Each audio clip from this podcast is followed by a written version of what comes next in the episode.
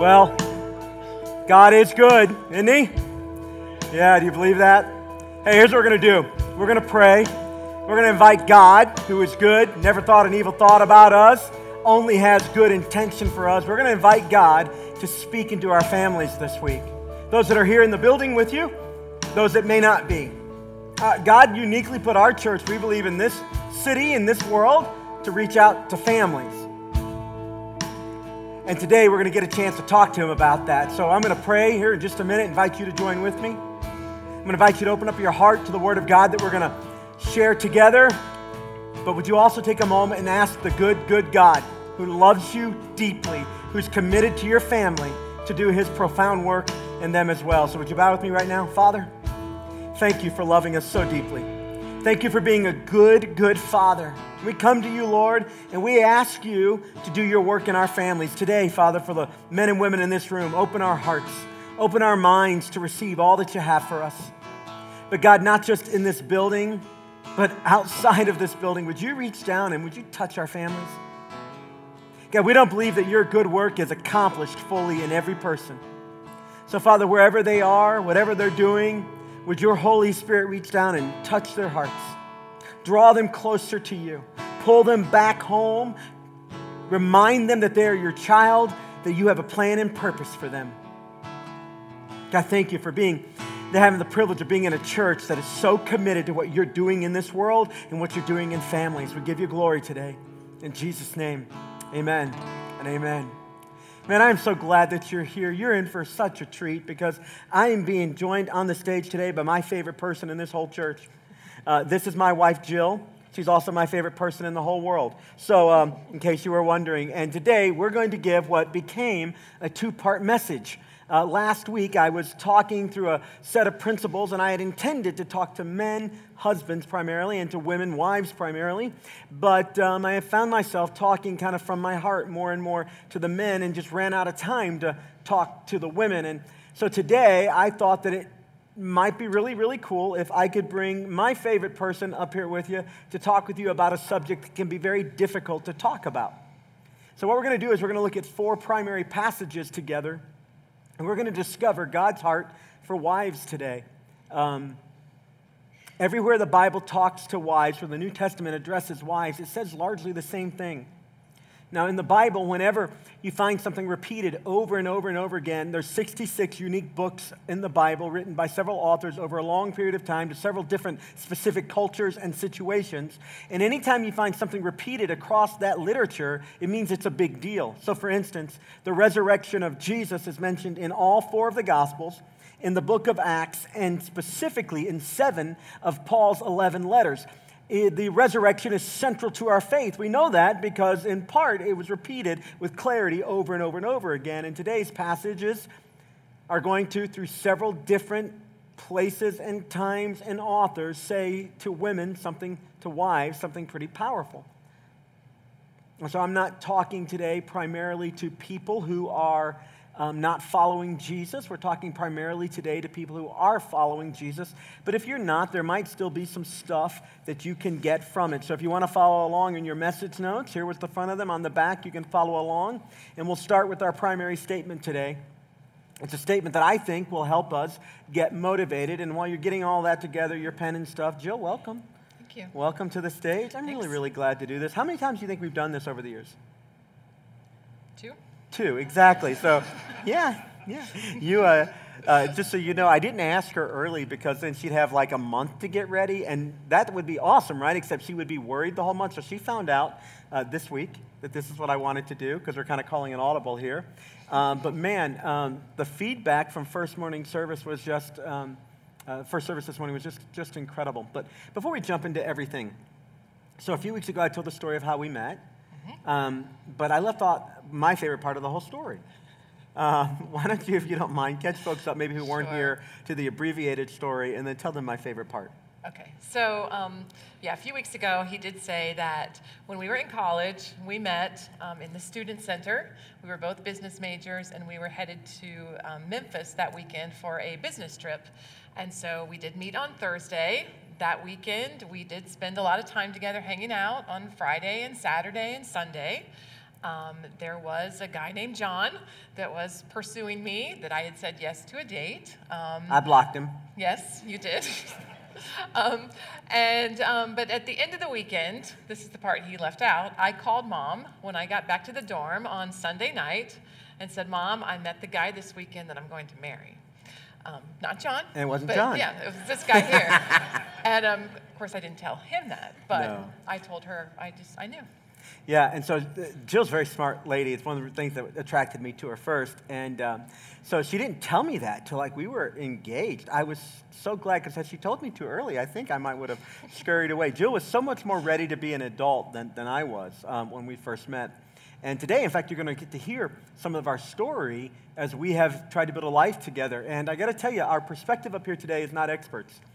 Uh, I'm not an expert at what we're talking about today. And uh, specifically, I'm not an expert at all in what it means to be a godly and honoring and biblical wife. I clearly don't know how to do that, but you got one of the best representations of that that I can think of up here today. But for both of us, we're not experts. Uh, in fact, a lot of the stuff we're talking about last week when I spoke to men, and now this week when we talked to, to ladies, um, we're growing through this. Uh, this is a journey. We don't have it figured out. Uh, I'm certainly not where I was, you know, which is good. I, I like to say it this way I'm not who I was, I'm not where I was, and uh, God's not done with me yet, right? So, anybody else can agree with that? So, we're growing on this journey, and uh, you're going to hear then today from some fellow travelers um, as we talk about what the Bible, what the New Testament primarily has to say to wives. And uh, its voice is very consistent, um, which means I think that disciples of Jesus who are women should really wrestle with this text. And I think you're going to have to because it gets to the bedrock of some very core issues in our lives. Um, so tell folks what it's like to be up here and uh, kind of the perspective that you have as we begin this. Well, um, as you said, we're fellow travelers, and so when he asked me, I'm like, uh, I don't get this right a lot, and so I don't really feel qualified, you know, to come up here and speak. And he's like, well, basically the same thing you just said. I'm not where I was. I I know what the passage says. I want to be better. Um, just speak from your heart. Yeah. So that's what we're going to do today. We're going to, speak from our heart. And um, so if you'll give us a certain amount of grace to tell our story, now there's what we're going to try to do, it won't be as crystal clear perhaps to you, is we're going to try to make a distinction between our story and what we've learned and what we think the Bible explicitly says. And now those circles overlap in our life because we have believed that God gave us the Word of God, the Bible, specifically, primarily the New Testament is the primary place that Christians look for to determine how to live the life God's called us to live. And so we've looked to that passage, but it doesn't tell us every detail of how to work it out in every situation. So we've taken principles and we've applied them to our lives, and we're hoping that today that encourages you, gives you some things to think about. But even if our examples of how we've done it don't connect with you, please don't dismiss the passages we're talking about. Um, they are for every believer. They are still applicable today. They are not the kinds of things that are so culturally bound in an ancient time that they don't speak today. Sometimes it's fashionable in churches to say, oh, that was just for then, it's not really for now. And there are a handful of places in the New Testament where that's true. But everything in the New Testament, everything, the principles can be extracted and lived in today's modern world. That's the power and the authority of the Word of God. And so our goal is to bend towards it, not explain it away. And we have to do that. You're going to see why, because right now, the very first passage that we're actually going to look at uh, is going to like jump into the speed bump. But to get you ready for it, let me tell you our guiding principle for today. So at the top of your message notes, here's what it says. It says, When I focus on fulfilling my responsibilities rather than exerting my rights, my marriage will go beyond my wildest dreams. So if you're not married today, here's why you should listen. Maybe you want to be, maybe you were. Uh, maybe that can help you. But understand what went wrong. Maybe you can do an autopsy on your situation. But you know people that are married. And this marriage dynamic impacts our world, our culture, and people you love to such a degree that today I'm going to give you a tool that you can use to help people who are struggling. And you're going to know them. They're all around you, they're all in this church. But not just a tool for others. This is really the challenge in Christianity. Sometimes we know so much stuff, we've always got a tool for other people can use, and other people can use, and other people can use. And it's usually a great tool. But that's not the primary purpose of your engagement of Scripture. The primary purpose of your engagement of Scripture is to pull out of it what God wants for you, not what He wants to give you to give to others. It's primarily for you, and then as God does His deep work in you, then you're most equipped to give and share with others. And so don't miss the opportunity today to wrestle with these emotional passages that I think, if done well, can bring incredible life to you. And I think, if ignored, begin to bring death so here's what we're going to focus on is our responsibilities. Now in America, have you been watching the news for the last 50 years? We love our rights. I mean, we believe in America. We got rights, baby. In fact, we enshrined our rights in our biggest documents. Our primary documents actually don't even say that the documents give us our rights. We went so far as to say our Creator has endued us with certain indelible rights. That's how serious we take our rights around here. And so it's in America very easy to talk about rights. And in marriages, it's very easy to talk about what they owe you, what he should do, what she should do, your rights. But if you want life in your marriage, there needs to be less discussion about your rights and what you're owed and what you deserve, and more about what you're supposed to bring to the marriage. In fact, some of you are stuck because all you do is swap stories of what the other person owes you. And nobody's bold enough to start saying, here's my job and what I'm supposed to bring. That direct enough for you? When you focus on your responsibilities, you can bring life when you focus on your rights, I'm telling you, if that's the only thing you're focusing on, you're going in the wrong direction. The only caveat, quid pro quo, we're going to give today is this one. Some of what we're going to talk about today has been used to subvert God's agenda, to create ugly environments, to be abusive. Nothing we're saying today is meant to encourage that or underscore that. If that's been your experience, if you saw in your family or in people close to you, people using the things we're going to talk about today to hurt people, not honor God or God's people, I'm really sorry. That's really tough to get over. And I don't want to be dismissive of that. I just don't have time to get into all of that today. We're going to focus on the positive side of this equation and look at how this stuff, followed by a sincere and glad heart, can make a dramatic difference in your marriage. So, Ephesians chapter 5, verse 21 through 24 in your message notes. Here's what our Bible says. Submit to one another out of reverence for Christ. Now, the very first word is the word we're going to focus primarily on today the word submit. And I'm talking to women primarily today, but this passage reminds us that submitting is the job of men and women. All of us have to submit. All of us who are followers of Jesus submit to the lordship of Jesus. And the truth is, in this room, there are some men right now who are not walking in submission. They're in willful, disobedient sin before their heavenly Father and they're not submitted to the will of God. They're not walking under the lordship of Jesus, and they're bringing harm to themselves and their families. And there are some women doing the same thing. Exactly. So, submission is not a conversation primarily just for women, it's for disciples. But when it comes to a man who is married to a specific woman, that one marriage context, we're going to talk about ours. You need to think about yours. You can think about your parents, perhaps, and think about what you want or how you would encourage somebody who's looking for real help. When you think about one specific marriage, the passages we're looking at today speak to that, your specific situation. So, submit to one another out of reverence for Christ. Wives, submit yourselves to your own husbands as you do to the Lord. So we're not talking about submitting to men in general. This is not women submitting to men. This is a wife submitting to her husband, her own husband, nobody else's husband, her own husband, as you do to the Lord. For the husband is the head of the wife, as Christ is the head of the church, his body, of which he is the Savior. Now, as the church submits to Christ, so also wives should, submit to their husbands in everything. And now we're on the toughest part of the whole conversation, right? Yeah, yeah. That, um, I think that I came into marriage, and I, it should have been easy for me because I um, grew up in a Christian home. My parents are still married, almost 57 years, um, and, and Ben has been, you know, an easy guy to love, and he's got integrity. He doesn't lie. He's you know, sometimes I hear stories about how men are, are never home or they are disengaged. That's not the case. And so I feel like it should have been easy, but it's not. Do you have anything else good to say about me? That's it. That's all. That's all I got. so here it is. You were set up with some good tools, Yeah. but you still found this a difficult I found situ- this very hard. Yeah. So if somebody's sitting here today and the subject brings up emotion, or if they're honest and they said, hey, it's hard for me, what would you say to them? Uh, that you're not alone. And I think it's hard for any woman to, um, there's that control word, to not have control.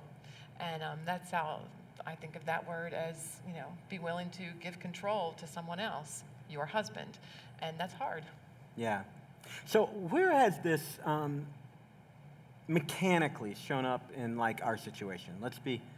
You guys will give us, I Sure. hope, a certain amount of grace to be transparent up here. Yeah. So go ahead. Um, so, and this is a story that we've heard in others too, but certainly we've lived it. Um, we had been married a, a while, probably seven, eight years before this really um, came up as a, a bad problem.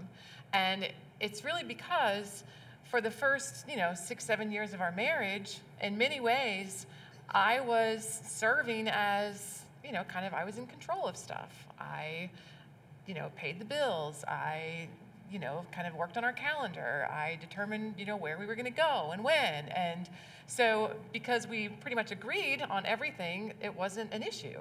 And so we didn't argue a lot because we were coming, you know, to our marriage from the same place and we liked the same things. We wanted to spend our money on the same stuff. And so it wasn't really a problem. I just did stuff and, and you were there and you did it and all seemed to be good. And then one day he's like, hmm, I'm not really liking this whole Jill tends to run everything. Yeah. But I was. Yeah. She, you loved it. And I woke up and realized I'm not enjoying this dynamic. So let me give you my perspective. Uh, one of the things I love most about Jill is she's a very strong woman. So Jill is smart. I never wanted to marry a dumb person. And so Jill's not dumb. She's incredibly intelligent. She did great in college. She has an earned MBA. She has a demanding job with incredible responsibility. She can juggle better than anybody, not physically, but like juggle stuff, important stuff, very, very well. I mean, she's incredibly competent. And I've just been attracted to that um, uh, my whole life. My mom was a strong woman. And so when I met Jill, I was like, wow, she's beautiful and she's put together and she's organized. But there was something else going on. It took me about 15 years to wake up to to discover. About eight years after we really started fighting about this stuff, I discovered part of what my problem was. Um, Jill was more ready to be an adult than I was when we got married. That's just the truth. She was well into adulting, and I was thinking about being an adult. I was, still, I was 20. I was at the ripe, wise age of 20 when we got married, right? I was at the age of 21. Yeah, and so I'll be honest with you, straight up, friends. I was more mature than most folks I knew who were 30. That's the truth. And I gave myself incredible permission to hold on to certain pieces of my adolescence. So when Jill wanted to take responsibility for some complex decisions with far reaching implications, I was like, whew, I don't have to. And I did that in big and small ways repetitively. And Jill just stepped to the forefront. And that doesn't mean I was a, a louse. I was going through grad school and doing that stuff too and growing. And then I woke up one day and realized I really don't have much of a voice in this relationship. I've outsourced it pretty much all to her. Now, I think the Lord redeems all things. And so let me just tell you one of the number one things I hear from men in this church. So, ladies, I'm not talking about out there, I'm talking about in here. One of the number one things I hear from men in this church is, is when I try to exercise my voice in my marriage, it feels like it's not welcomed. Uh, When I try to say, I just need an equal voice, forget superior or whatever, whatever you think submission might be, but we'll get to those definitions in a minute. But when I just try to have an equal voice, I feel like it's not really warranted. And the truth is, is a lot of guys carried a certain adolescence into the early stages of their marriage. And then when they were ready to be a man and have the respect a man deserves and have the voice and authority a man should have to be admired, to be desired, those sorts of things, they didn't have a track record of really living up to that. And so here's the thing everything we're talking about easy is easier today, ladies. Everything we're talking about today is easier. If the man you live with is owning his responsibility to bring what he's supposed to bring to the marriage and not let you do it all. And men, if you're struggling with this a little bit, and maybe you're 10 years into your marriage or so, the truth is, is you might be partly responsible because you don't have a track record of really being responsible as a contributor to the health of your marriage. A little bit of that was true, wasn't it? And so then I woke up and realized, oh, I'm ready to be a man now. And I'm ready for you to treat me like a man, but you had been used to, in some ways, kind of a little bit, this is going to sound so Right. Freudian, kind of being a mom to me a little bit. Like I got a different kind of mom, and it, the metaphor breaks down on a thousand levels, but Freud was a little bit onto something here. And so I had a little bit of a thing where I was glad for you to take the responsibility. And I came to our marriage well equipped to get this right. It, I heard my parents have deep discussions many times. My mom was very strong, they disagreed, but then it was not unusual in my home to hear this, this phrase. I heard this at least six, seven times. My dad's name is Benny, um, just like mine. So at home he's called Benny. And so my mom would say, Benny, God's going to hold you accountable for this family and how you lead it. I disagree with you right now, but you're the one going to give an answer to God, so we're going to do it your way. And I remember the first time I heard my mom say that to my dad, I was like, oh, crud, what's he going to do now? because the stakes just got really high. You're going to get your way. You better make sure it's what you want. That's how my mom did it. Oh, repeatedly. She was incredibly respectful to my dad. Always had a voice, very intelligent, a go getter. But at the end of the day, she acquiesced when they disagreed. Most of the time, they agreed. But when they disagreed, she had a voice, it was known, but she acquiesced to my dad's leadership. And for her and for us, she did that because she believed at the end of the day, a wife submits to her husband in matters where they disagree, as they're both trying to follow Christ. And as you can see, that right there makes this a tough conversation to have in today's culture. I I want to challenge you on this. This is no more difficult than stretching out the implications of grace or forgiveness that are Christian doctrines. If you really want to talk about grace, the culture here doesn't believe in grace. We all want grace, none of us want to give it. We all want people to submit, none of us want to be the submitter. And yet we believe, we believe the Bible teaches that in the family, in a marriage, in a Christian marriage, not all marriages, I don't know how this stuff applies to non Christian marriages. I couldn't tell you about that. And I don't know how this applies to the workplace. I don't think it speaks to that. But in a marriage between a man and a woman, we believe that life comes better and everybody's better served. The marriage is healthier when a wife says to her husband consistently, God's going to hold you accountable for how you're leading and where you're taking this family. And the husband gets serious in his leadership role of the family. So, that's not the only place where we saw this stuff kind of show up, is it?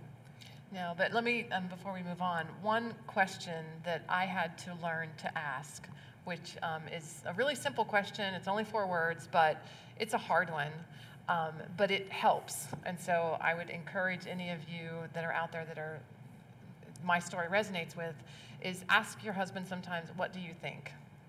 And I know that um, sounds simple, but at the heart of that, um, it's meaningful to ask if you really want to hear the answer.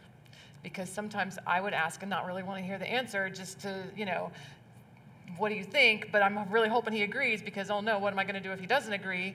Um, but that, that question has brought, you know, sometimes peace to a difficult situation. Yeah. And Jill nailed that. The root of that question is, is do you really want to hear? And ladies, I want to remind you, one of the most frequent things I hear around here is she really doesn't want to hear me. Like, I don't really have a voice around here. Now, we can debate whether or not he should or shouldn't, but for many men in our church, they feel like they don't. They don't feel like there's just that adequate, you know, my voice carries the appropriate weight that it should. And I don't think that's unique to our church.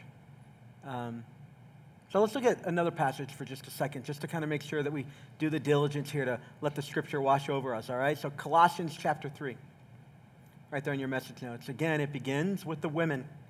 Wives, submit yourselves to your husbands as is fitting in the Lord.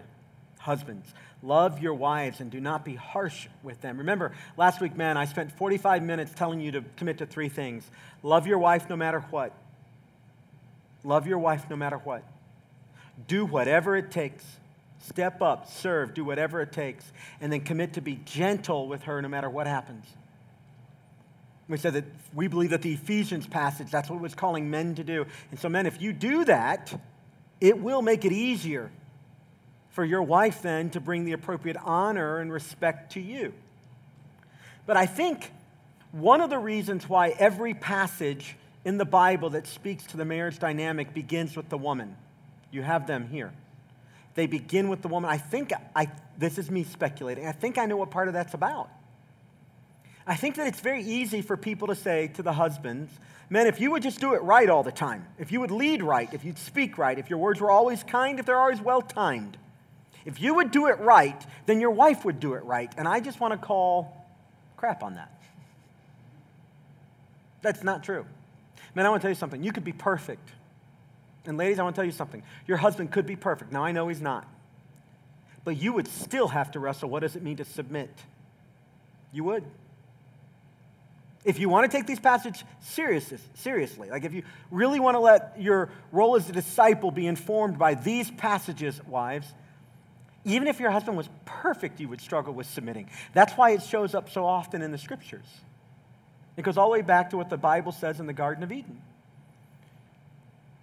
The part of the curse would be that there would be this battle, this struggle for supremacy in the marriage. When it really should be two servants trying to outserve one another. So, men, should you step into your role as a leader, as a disciple, as a servant like never before? Absolutely. And if you've been waiting to do that, shame on you. Now's your day. Go home and get started. But, ladies, I want to let you know something. Even if he does, while it will be easier for you, it will not come easy to you. Because your journey with Christ calls you to submit to an imperfect person. And I know that sounds harsh, doesn't it? What if he's wrong? What if he's imperfect? I guarantee you he is. And I guarantee you he is imperfect. But let me, let me just turn the tables for a second. This, I don't mean this to be harsh. Do you realize that your husband has to love an imperfect wife and serve an imperfect wife? I, I know, I know, that's not fair. My wife should have said that and it'd be more palatable. but God calls me yeah. to love an imperfect woman. Now, she's perfect for me, but she's imperfect. And where do I draw strength to do that from? I draw that from Christ. Christ loves me, and I'm imperfect, and he loves me perfectly. So, out of that realization that I'm imperfect, I should be able to love an imperfect person. That's what the Bible teaches. And where should a wife draw inspiration to submit to a husband who isn't always respectable and honorable?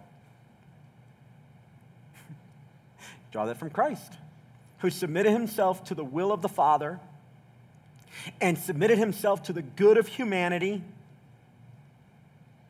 Just think about that. He gave all that he had and became less than. The creator of the universe takes off his robes of royalness and divinity in some real sense and chooses to put on the form of humanity, retained his deity, but it isn't as visible. He submits.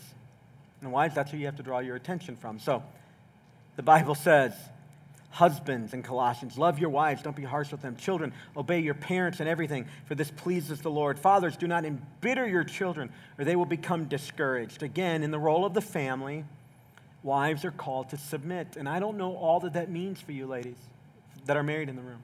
Those of you that want to be married one day, I don't know all that it means. But guess who is the one person in the universe who should prayerfully figure this out for you? You. You. And guess what's at stake if you don't? An incredible amount of God's goodness and favor that wants to be poured into your marriage as you're obedient will not come to you. Where there's disrespect, where there's not appropriate valuing of each person in a home, all manner of craziness happens. What are some other things that you would say, hey, when you think about submission you just want to make sure it gets, gets spoken about. Sure. Um, well, one, one tool I would say is the, the question, what do you think? Um, another one is prayer. Um, we've been married almost 30 years, and um, I'm you know, ashamed to say that it's really been in the last decade that I have pressed into praying for Ben um, in a way that is meaningful for me and meaningful for him. And I think if I had done that earlier, sometimes it would have been easier for me to submit if I had been a more prayerful person. Because it's hard if I'm praying for Ben and praying that God use him and you know God bless him and God you know be with him as he leads this church and our family um, if I come from that place and that mindset it's harder to be sarcastic when we're talking or to um, you know, kind of throw a fit if I don't get my way, um, if I'm coming at a, with a place, you know, from a place of prayer. Yeah. And so I, I, we did it in first service, if you wouldn't mind again, just to kind of make it tangible. Would you mind to show folks kind of just um, what we do? Because I think sometimes when we talk about prayer, people think it's like this hugely big task, and there's this, you know, uh, expectation that comes with it that's got to be something incredibly profound. But you know, some of the most meaningful prayers in the New Testament aren't very long. So just show folks kind of how you, you pray for me, if you don't mind. Do you mind? Yeah. God be with Ben today as he leads your church. God give him boldness and confidence to lead. God be with him as he leads the family that you've blessed him with. God give him patience and kindness. God be with me as I go throughout my day. Help me to be a respectful wife. God help me um, to be a good mom. God be with our children wherever they are. God help them to know the call that you've placed on their life and help them to feel you in a real way. Amen. Amen. So, uh, that happens in our home with a certain amount of regularity. And I'm going to tell you something. Even though the words change very little, if there's something specific going on, she'll adjust to that. But when she prays for me like that, I'm just telling you, my spine stiffens a bit. I walk a little more boldly. Um, it's very cool to know that I have a wife who'll pray for me and pray God's best over me and serve me in that way. And then when I hear her call out good things in me, it's what I want to aspire to do anyway. And the good thing about Jill is she's never used it as a manipulative tool. God, let Ben know I'm right today. Help him to, yeah, there's not been any of that. You know, just a genuine prayer for my. Well, there's well, been that. You just haven't heard it. Jill's very smart, as I told you. and so she's just, you know, those are the things she does in her private prayer closet more frequently than she, she brings out. Now, the primary passage we want to look at today, where I think there's four big commitments or focuses that a Christian wife can, um, and to some degree women in general, but primarily a wife can focus on, is found in 1 Peter chapter 3. Um, so, uh, 1 Peter chapter 3, verse 1 through 7. Here's, here's what the Bible says. Again, it begins with wives. Um, so remember, wives, no matter how good your husband is, he can't be good enough to make you want to do this all the time. This is a spiritual struggle. It really is. It has to be approached with a certain amount of humility. Um, and you've got to figure out the mechanics with your husband, with your Lord. We can only make suggestions, but you can't dismiss it. I mean, to dismiss Scripture is disobedience. It's, you, you can't just wipe it away. You've got to struggle with this and work through it. So, wives, in the same way, submit yourselves to your own husbands, your husbands, not other husbands, all right? So that if any of them do not believe the word, they may be won over without words by the behavior of their wives. It's interesting here. Peter acknowledges that some husbands don't follow the word, that is, they're not walking in obedience. Even then, you have to figure out what submission looks like. And there's a certain way to engage your husband when he's disobedient to the word and the will of the Father, to the word of God, that can actually win a husband over. So let me just speak to that for a second, ladies. Um, I don't know all that this passage can mean, but let me tell you how it worked out in my family.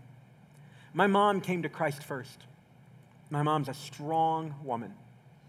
She came to Christ first, and her home life was pretty jacked up. Her father was an alcoholic. My mom was one of 18 children between one man and one woman. Woo! Crazy. That's the truth. My mom was number 17, and by the time she got to be a teenager, her parents were just old and kind of worn out. So my mom was largely on her own. My mom liked to party. Uh, my mom liked to drink. My mom had a sarcastic mouth. My mom loved the 60s that gave her all the women power she needed to do whatever she wanted to do. So when she and my dad got married, they got married because they were basically from the same area. They were living in Chicago. They were from Appalachia, but lived in the same area, so they had a lot in common. And uh, she thought my dad was cute, vice versa. They had a certain amount of physical chemistry, but at the end of the day, they just had a lot in common, except that my mom brought into the marriage a certain spunkiness. That's the best way to say that but a certain just, oh, heck no, you're not going to tell me what to do attitude. And that's fine. I, that's where they were. My dad will tell you to this day, if you meet him, what couple of things resulted in his bending his knee before the Lord as the Lord. What was it? My dad would tell you that the Lord grabbed his heart in a big way around forgiveness, but mechanically, the biggest thing that happened was my dad saw the change in my mom. When my mom gave her life to Christ, came home and told my dad, I got saved tonight, my dad said, Well, we'll see about that. That was his encouragement. That's how it started. And my dad said, overnight almost, the sarcastic mouth from your mother went away. And just her argumentative spirit quieted. She started asking me what I thought and listening to me. And instead of making demands, she started asking for things. And he said, literally, I saw such a change in her that when I started going to church later, I was more ready to receive because of the way she acted. I knew that whatever happened in her was real. So you do with it what you want with that, and you, you know, if you need to dismiss it because of your emotional baggage, that's fine. The Lord will be patient with you.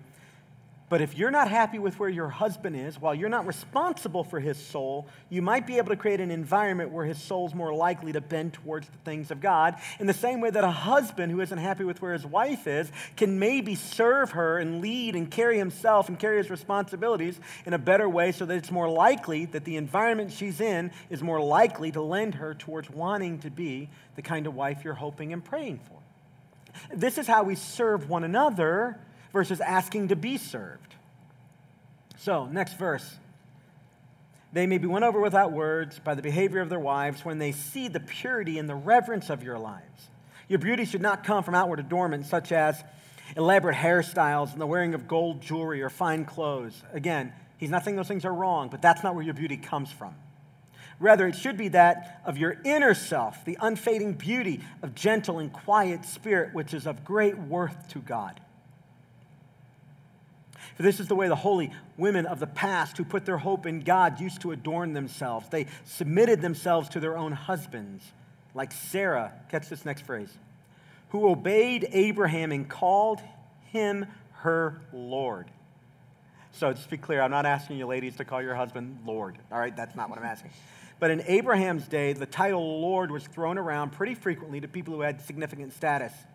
And so when Sarah talked to Abraham, she used that language to bring a certain honor to Abraham when she talked about him. Here's the principle, ladies. Would your husband say that when you talk about him, there's honor in your voice? Let me tell you what a lot of men have said to me. I just don't feel respected in my own home. Now, I usually say to them, Well, let me just ask you a question Are you respectable? And I know the answer. Not 100%, but most men are respectable enough to get a certain amount of respect in their home. I didn't tell first service this. Can I? You're going to get out of me for this, but I'm going to tell them anyway. Okay. It has nothing to do with you, which you'll be happy of. So, like in our, in our family, one of the cool things about being the pastor's family is we get all kinds of examples of wonderful, godly people to talk to our kids about. We really do.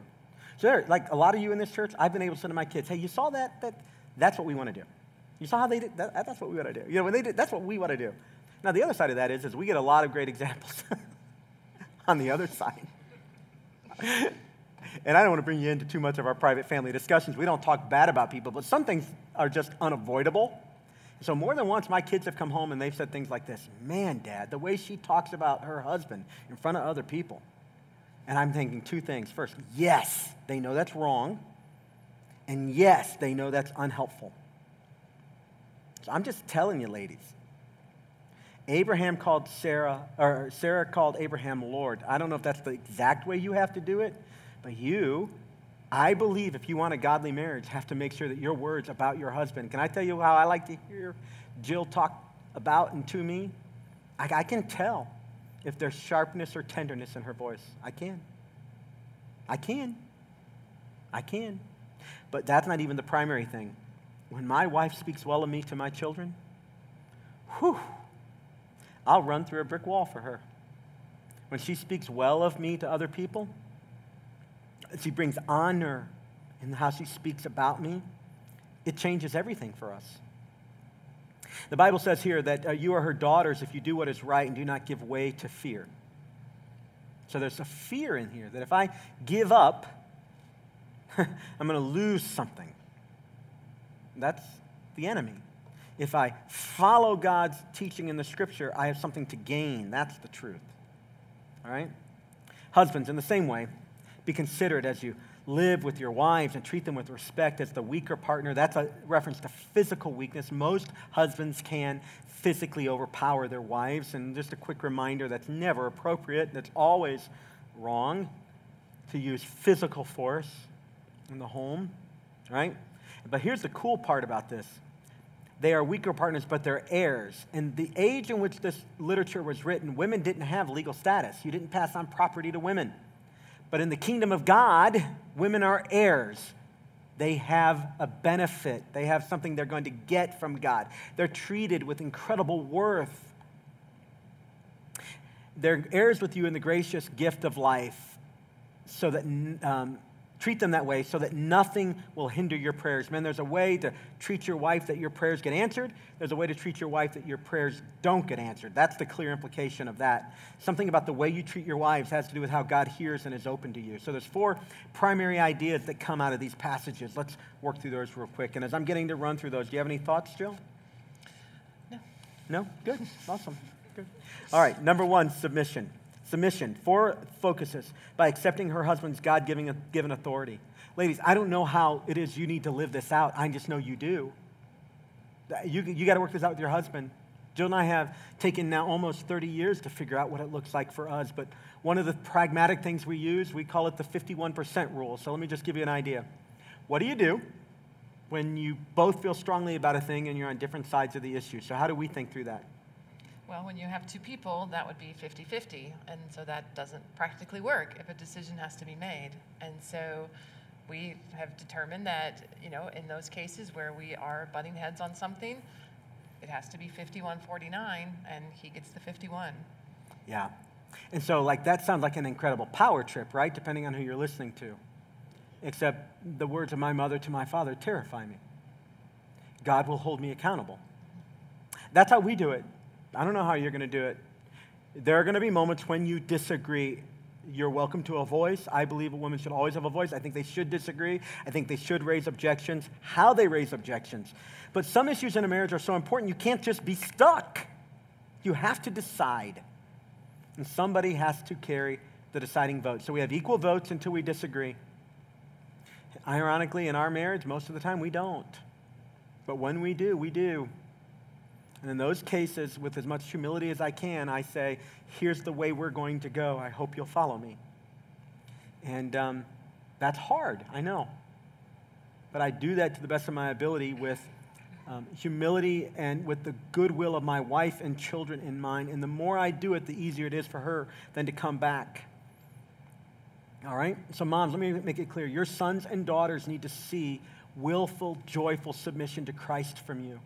And sometimes that mechanically is going to look like willful, joyful submission to your husband. If they don't hear your kind words to your spouse and see you respect that authority, in their late teenage years, they're going to struggle respecting your husband's authority. We learn authority in the home, how to respond to authority. That's why the enemy loves to attack the home. Because when authority breaks down, it's real easy to put the middle finger up at God and say, No, I'm not doing it your way. Long before a person does that to God, they've done it repeatedly in their home, and they've typically seen authority not done well in the home. And so we believe that the biblical structure allows authority to speak with power, the kind of power that ultimately protects and preserves. It doesn't manipulate or abuse. So watch how you speak corrective words to each other. Men, the bulk of the weight of this point is on you because how you bring correction. Men do not correct your children in such a way that you exasperate them or exhaust them. So the weight here is on incredible amounts of responsibility that we have to bring to the conversation. So there's submission number two, purity. In purity, what we're talking about here is valuing spiritual things more than material things. So let me just ask you are you pure in your motivation to your husband? Some of you saw your moms manipulate you saw your moms lie. You saw your moms give the silent treatment. You didn't know it, but behind closed doors, they were using sex as a weapon, it was a bartering tool. None of that is biblical. And your kids pick up on it, and you picked up on it. You brought that unfiltered reality into your marriage, and it's done incredible destruction. But it's not too late to change that. And if you're waiting on your husband to be perfect and ready, you have an unrealistic expectation. You have to decide, ladies, wives, how it is you're going to bring your piece of the puzzle, even if he doesn't. All right? So, submission, purity. The next one is beauty. Beauty. We're talking about here about being more concerned with who she is than how she looks or how she performs. This is difficult because have you ever gone into a grocery store and stood and looked at the magazines? every house on the picture is perfect. Every cake, every little squiggly is perfectly aligned. Every woman has had an army of people who have made her photo on that magazine cover airbrushed perfect. And that's the standard by which women today measure themselves. My home must look like that. My cooking must look like that. My life must look like that. My career must look like that. That is unrealistic and unfair. Very unfair. And I'm not sure that what is often created under the banner of women's liberation is actually bringing liberation, or is it actually bringing the same bondage men have had because they were disobedient to the call of Christ. Do not look to culture to tell you what your freedoms are. Look to the scriptures. So, ladies, let me ask you do you compare yourself unrealistically? Do you wear things you, you shouldn't wear to garner inappropriate attention because you believe the lie of the world that says that's your value and worth? Number four, attitude. This is by expressing a gentle and quiet spirit of gratitude or trust and humility towards God, her husband, and others. I'm not asking you to be quiet. Use your voice. Yes, you have a voice. Use it. Our family is better when Jill speaks up.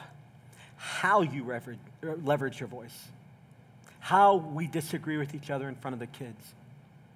How far do I have to go to say my voice needs to be valued? I want to give you ladies two words that really matter, all right? Every man Every man, your husband and your boys, if you're moms, every man wants to be admired and desired. Every man wants to be admired and desired. And he can tell by the way you talk to him and look at him whether or not you admire him or desire him. I don't know all that submission means. We use the word a lot in our house respect. We feel like it's just a little bit more palatable, but we've uh, done the hard work of unpacking the other word, uh, submission, a lot. I just want Jill to respect my God given role in our family. I want her to willfully and joyfully acquiesce to that. And I can tell in those seasons when it's easier for her and when it's harder. Every man, ladies, want to be admired. Let me, get, let me give you a, a, a, a little exercise. It's going to require incredible bravery. Before I tell you what I want you to do, I want to tell you what you can't do. You can't use what I'm going to say as a weapon and as an opportunity to argue, because that's just manipulative. All right? And that's just got to stop. Um, before you ask your man this question, you have to say this, these phrases Hey, I'm going to ask you a question, and no matter what you say, I'm not going to hold it against you. No matter what you say, we're not going to fight. No matter what you say, it's not going to come up next time I'm angry at you. No matter what you say, I just want to hear your heart on this question. How can I, are you ready for this? How can I admire you better and show you that I desire you more? And then just shut up and let him talk. Now, I'm going to tell you what's going to happen. He ain't going to say much because he knows really what's going on here. It's the same kind of question as, as this question Does my butt look big in this dress? It's the same kind of question. he knows better. But if you can create the right atmosphere and you say to him, How can I admire you more and show you I desire you more? I'm telling you, the fruit of that conversation can be powerfully life giving. Every man wants to be admired and desired. So after first service, I had two ladies come to me and say, Thank you so much, Jill. You did a great job, they said. And they both said in their own ways, In our home, my children have not seen me be respectful to my husband. And now they're having a hard time being respectful to him. That's what's at stake. You may win every little skirmish. Let me tell you what you really want, mom. You want to set up your kids to win. And the scripture tells you how to do some of that. You have to wrestle with these passages. If there's always a battle for authority in your home, always, expect your kids to battle with that the rest of their lives, and it will not serve them well. This is your Heavenly Father that comes and says, Women are deeply valued. They're made in the image of God. They are co heirs with you in the good work of Christ. But in the home, in a marriage, There is an order to be established to be willfully and joyfully embraced. So if you need to send me emails because you don't like what I said, to the best of my ability, I'll honor you with those. But Jill and I have made up our minds that no matter who it upsets, we're going to spend the remaining years of our life trying to have a God honoring marriage. And when we're given an opportunity, we're going to talk about it. And I want to take you finally to the very last passage that never gets talked about enough in churches. So, ladies who are older, who know better now, you've seen the pain of getting it wrong. I'm going to take you to Titus, the book of Titus. Paul's words. We're going to end with this. Paul's words here are very, very powerful. He's speaking to a group of Christians, primarily to a pastor, and how to do church well. And he says, In a church life, here's what should happen. Likewise, teach the older women to be reverent in the way they live, not to be slanderers, so watch your mouth and how you talk about people, or addicted to much wine. That could be a problem in our church. Maybe not, probably is, definitely is. But to teach what is good, all right? And then he says, when they do that, so when they watch their mouth, their life, right? When they're not caught off guard, when they're not giving up control through substances, then they can urge the younger women to love their husbands and children and to be self controlled and pure, to be busy at home, to be kind, and be subject to their husbands, so that no one will malign the word of God. Older ladies in the room, you have a profound place of incredible impact if you'll leverage it from the good and the bad that you've done, you can speak to the younger women around here and show them what it's like to honor your husband. What it is to come under submission to Christ, which is 10 times harder than what we're talking about here in all areas of life. And you can encourage them look, you can have a job. My wife has a prof- incredibly professional and demanding job. She does a great job of juggling that, but she knows her primary responsibility is at home. That's what we've agreed to. And her best legacy is built not in her corporate place, but with our, our children. And so when we got in a very busy season of life, what did you do? Quit. You quit. And I went part time. And then they begged her to stay. She went part time. And that season passed and they brought her back on. That's the power of job done well, but also priority in place. And let me ask you, what do you think that does to me as a husband who knows that my wife will put me and the kids first above her job? What do you think it makes us want to do? So, you can ignore all my examples all the ways we've done it, but ladies, you cannot ignore these scriptures and be faithful as a disciple. You must wrestle with them. And if you simply want to relegate them to some antiquated culture, I'd love to have that debate with you. The New Testament culture was much more like the culture of today than we ever want to give it credit for. So, with that said, let's grab out our Connect cards and uh, let's take a few steps together. We're going to do something kind of special today. We're going to take some steps, and then I'm going to generally pray. And then Jill is going to pray for the ladies in the room. So, on your Connect card, today I'm making Jesus my Savior and Lord. If you're not yet in a relationship with Jesus, if you haven't submitted your life to Him, that's the primary thing that you need to do. And the good news is that He'll save you, man. He'll save you, lady, right where you are. No matter where you are, He'll take you. He gave his life on a cross. He was resurrected from the tomb. He is alive today. When you put your faith in him, he can change everything. One of the interesting verses in the Bible is it says that the power that raised Christ from the dead, that's a pretty potent power. That same power can be at work in us. It can be at work in our mortal bodies. And the implication is, is that the power that raised Jesus is at work in your life, bringing to life dead things. And it could be that what really is wrong in your marriage is, is you're not right with God. And if you get that right and open your eyes to what He has for you, it can bring incredible life to your faith and to your family. Next step be to today I'm choosing to be baptized. We celebrate when people go under the water and they're brought up that God has washed them clean. And the way you begin the baptism discussion around here is you just check that box and put it in the offering bucket when it comes by. We'll communicate with you this week. Next step C says, I will try to pray with my spouse each day this week. We showed you a little bit about what that looks like. Men, in a very simple way, you can put your hand on your wife's shoulder, hold her hand, and let her hear your heart for her. So, mechanically, let me just show you what that looks like. Father, be with my wife today and let her know that she's beautiful in your sight and beautiful in my sight. There's nothing she needs to do to be more loved by me. God, in the places where she has influence, give her favor, give her power. Raise her up as a godly woman. Let her know that no matter what happens, I am for her and you're for her. In Jesus' name, amen. So you can do that. Now, if you've never done it, will it feel awkward? Yep. Yep. First time I put on ice skates, I'd never done it. Incredibly awkward. Next 30 times I did it, still awkward. I'm just now at the point where I don't fall down every 30 seconds. Repetition is how you get past awkwardness, all right? Next step D. I'll ask my husband, in what ways can I show you more respect? But I'm going to ask you to drill it down. You can use respect, but how can I show you that I admire you and I desire you more? And then finally, next step E, I'll pray about the work that we have in Cuba for the pastors and for divine favor in the work there. So, would you right now um, set that connect card aside if you've taken your steps and get ready to re- give back to God a portion of what He's blessed you with? It's a real joy around here to know that we have people who faithfully carry the financial responsibilities of this church. And man, it's just an incredible thing to stand on this stage and know that I'm looking at generous people. So let me tell you what you've done, guys, over the last 14 years. You've given us a platform where we can boldly speak to issues as plainly as we have here. And already after first service, it was clear that God was at work. About six people said to me, We have important conversations to have in our family this week. Would you pray for us?